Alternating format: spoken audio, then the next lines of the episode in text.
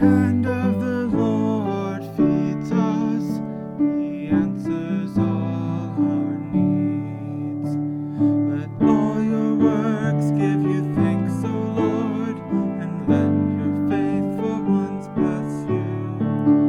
Let them discourse of the glory of your kingdom and speak of your might. The hand